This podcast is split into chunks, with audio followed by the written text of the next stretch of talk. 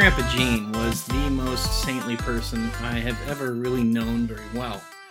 Um, he was a farmer. He had six kids, 17 grandkids.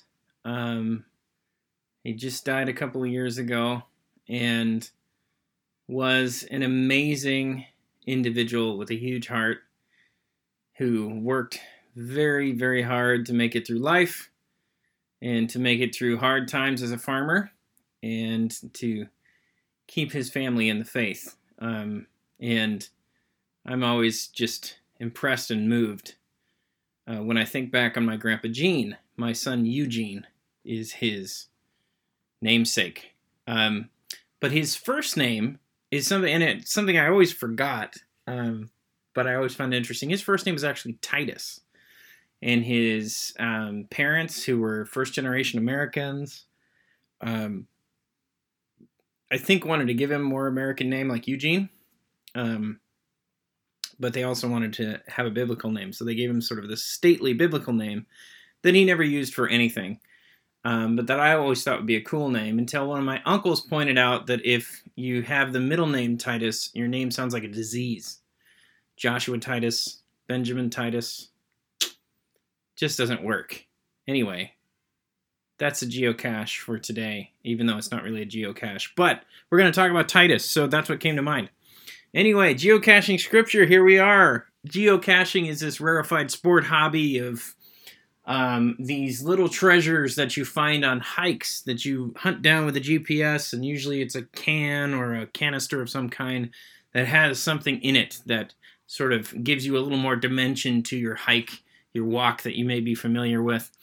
Uh, usually not anything real important, but it is is the fun is in the finding, and that to me is this metaphor of what it means to look at Scripture again as an adult. Um, I grew up um, born on Saturday in church on Sunday, always around Scripture, and as an adult, as I've come to study it more, uh, begin to see that its depth that's there, and find these little geocaches of cultural situation and history and language and that kind of thing. Um, and so I call it geocaching scripture, and that's what we're going to do.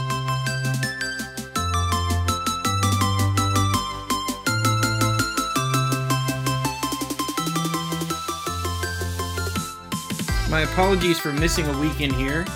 Um, I was kind of on a, a, summer hiatus, and I'm glad to be back at it. Um, Everybody's got to have their little breaks, even if you're on quarantine and it's just a staycation. I want to read to you out of Titus. And Titus is um, right there at the end of the New Testament. It's one of Paul's really short works, especially for Paul. Um, the kind of thing he could have just like trotted off while he was on a camel ride somewhere. Um, because, you know, as we know, he is he writes at length and very intricately. But Titus is, is very simple. Um, and I want to read to you this verse uh, Titus chapter 1, verses 10 through 14. For there are many rebellious people full of meaningless talk and deception, especially those of the circumcision group. They must be silenced, because they are disrupting whole households by teaching things they ought not to teach, and that for the sake of dishonest gain. One of Crete's own prophets has said it Cretans are always liars, evil brutes, and lazy gluttons. This saying is true. Therefore, rebuke them sharply, so that they may be sound in the faith and will pay no attention to Jewish myths or merely human commands of those who reject the truth. And this is a really interesting context. So you take um, a letter like Timothy, and that's Paul's letter to Timothy, who was his son in the faith. It's a very warm, kind letter. Timothy, take something for your stomach, say hi to your mom for me, that kind of thing. Titus is much more business. Um, Ty, I am sending you out into a very intense, hostile territory, and here's your briefing before you make the big drop into the jungle. Um, and he's talking to him about what it means to minister in these house churches they've started in Crete. Now, Crete was kind of a rough place, it's an island off the coast of Greece.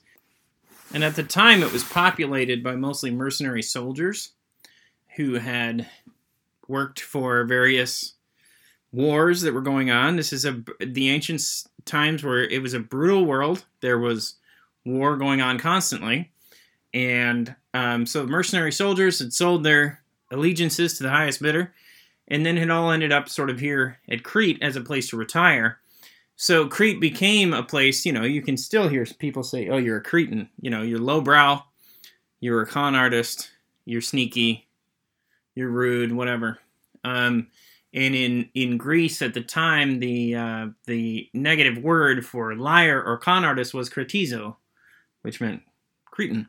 Um, so it's interesting that Paul takes up this letter, um, and and one little uh, verse here that I wanted to focus on. Um, he says, "One of Crete's own prophets has said it: Cretans are always liars, evil brutes, and lazy gluttons. This saying is true."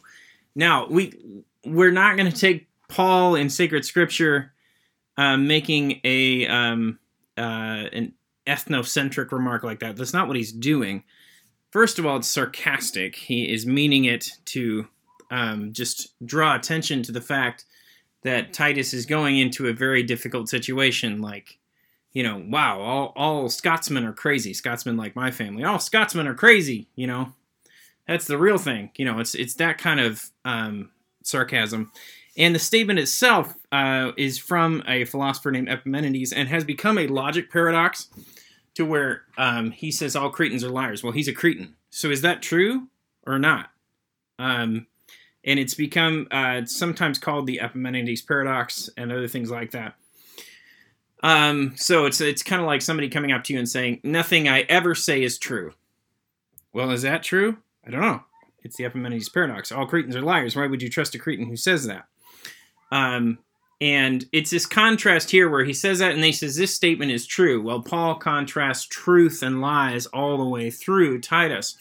At the beginning, he introduces God as the God who does not lie, because the Cretans at the time um, were believers in these Greco Roman gods.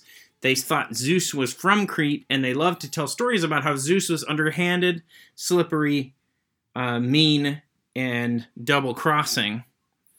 And Paul represents God as not lying, reliable, trustworthy.